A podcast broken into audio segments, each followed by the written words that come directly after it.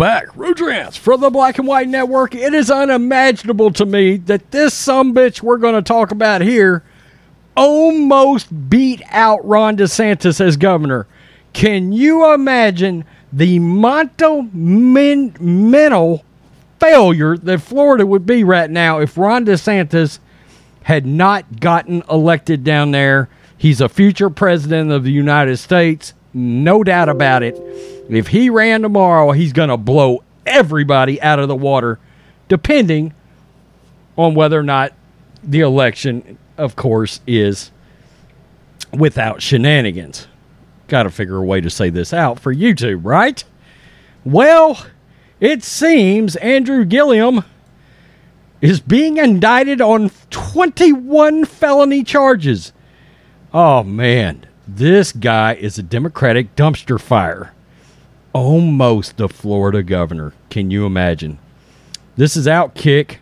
Andrew Gillum, the Democratic gubernatorial candidate that nearly won the twenty eighteen race over current Florida Governor Ron DeSantis, has been indicted on twenty-one federal charges, including, including nineteen counts of wiretap fraud and conspiracy.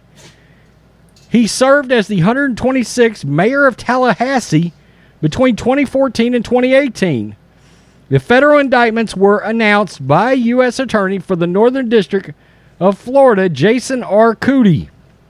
Gillum, as detailed by the Washington Post, led a fraud operation that tunneled campaign contributions to himself and associate Sharon Janet Letman Hicks. Do you have enough names? Between twenty sixteen and nineteen. Quote, I have spent the last twenty years of my life in public service and continue to fight for the people, Gillum said in response to Wednesday's federal indictment. Every campaign I've run has been with integrity, I'm sure. Make no mistake that this case is not legal, it's political. Stop it. And throughout my career, I have always stood for the people of Florida and have spoken the truth to power. Gillum, fifty-two, added, there's been a target on my back ever since I was the mayor of Tallahassee, forever playing the victim. They found nothing then, and I have full confidence that my legal team will prove my innocence. Following his unsuccessful bid for Florida governor, Gillum endured a high-profile legal troubles, most notably was an incident in March twenty twenty when the politician was found unconscious in a Miami hotel room next to two men. By the way, one of the men was a gay porn star who suffered drug overdoses. A bag of crystal meth was found in the room, but Gillum alleged that he was drunk when authorities found him in the room.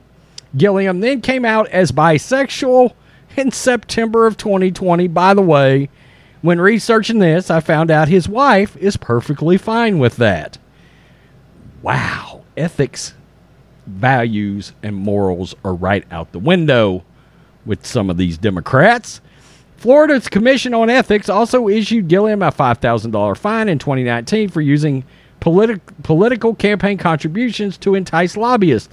Democrats such as Vice President Kamala Harris championed Gillum along a campaign trail after his narrow loss to political firebrand DeSantis in twenty eighteen. Wow. This is what Kamala Harris said about this dude. Congratulations to Andrew Gillum on his historic victory in tonight's primary. He's a strong progressive leader and will make a great governor of Florida. Except, didn't happen.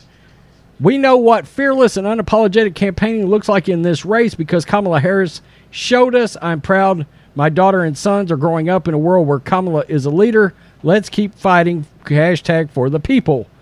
Quote, the government got it wrong today. The evidence in this case is clear and will show Mister Gillum is innocent of all charges, answered Gillum's legal defense in a statement.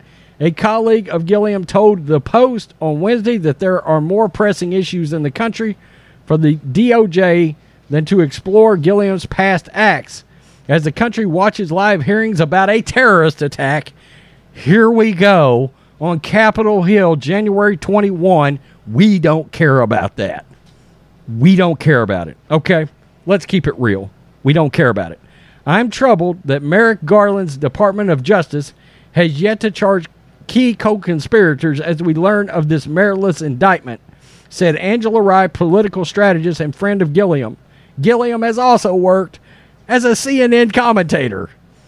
Wow, Andrew Gillum only lost the Florida governor's election by thirty-three thousand votes. Outkick founder and Clay Travis said on Outkick the Show, looking at the felonies in line for Gillum, that's how close he came to being the governor of Florida during COVID. How much different would this country look like? It would have been the most consequential governor's election in the twenty-first century, maybe the most consequential governor's election in most of our lives. How much different would the state of Florida look if Gillum was in charge? Absolutely. Because it's got bearing on, like I said, future presidential endeavors that Ron DeSantis, I keep, I keep saying it to people, I keep saying it to people, you have to be careful who you vote for. Look at this guy, indicted on twenty-one felonies. Imagine all the people that's moved to Florida and the money that has brought in, the Anti-Woke Act, standing up for parental rights, taking on Disney. I mean, COVID, the list goes on and on of the successes that Ron DeSantis has had, and he's taken on Biden. And you almost got this guy as the governor of Florida in a ma- another massive scandal now. Another massive scandal. Married, three kids, passed out in a hotel with two dudes. This is the morals and the value sets of the radical left. Be careful who you vote for. This guy right here was almost... by this much, the, he'd have been a repugnant governor of Florida. Wow.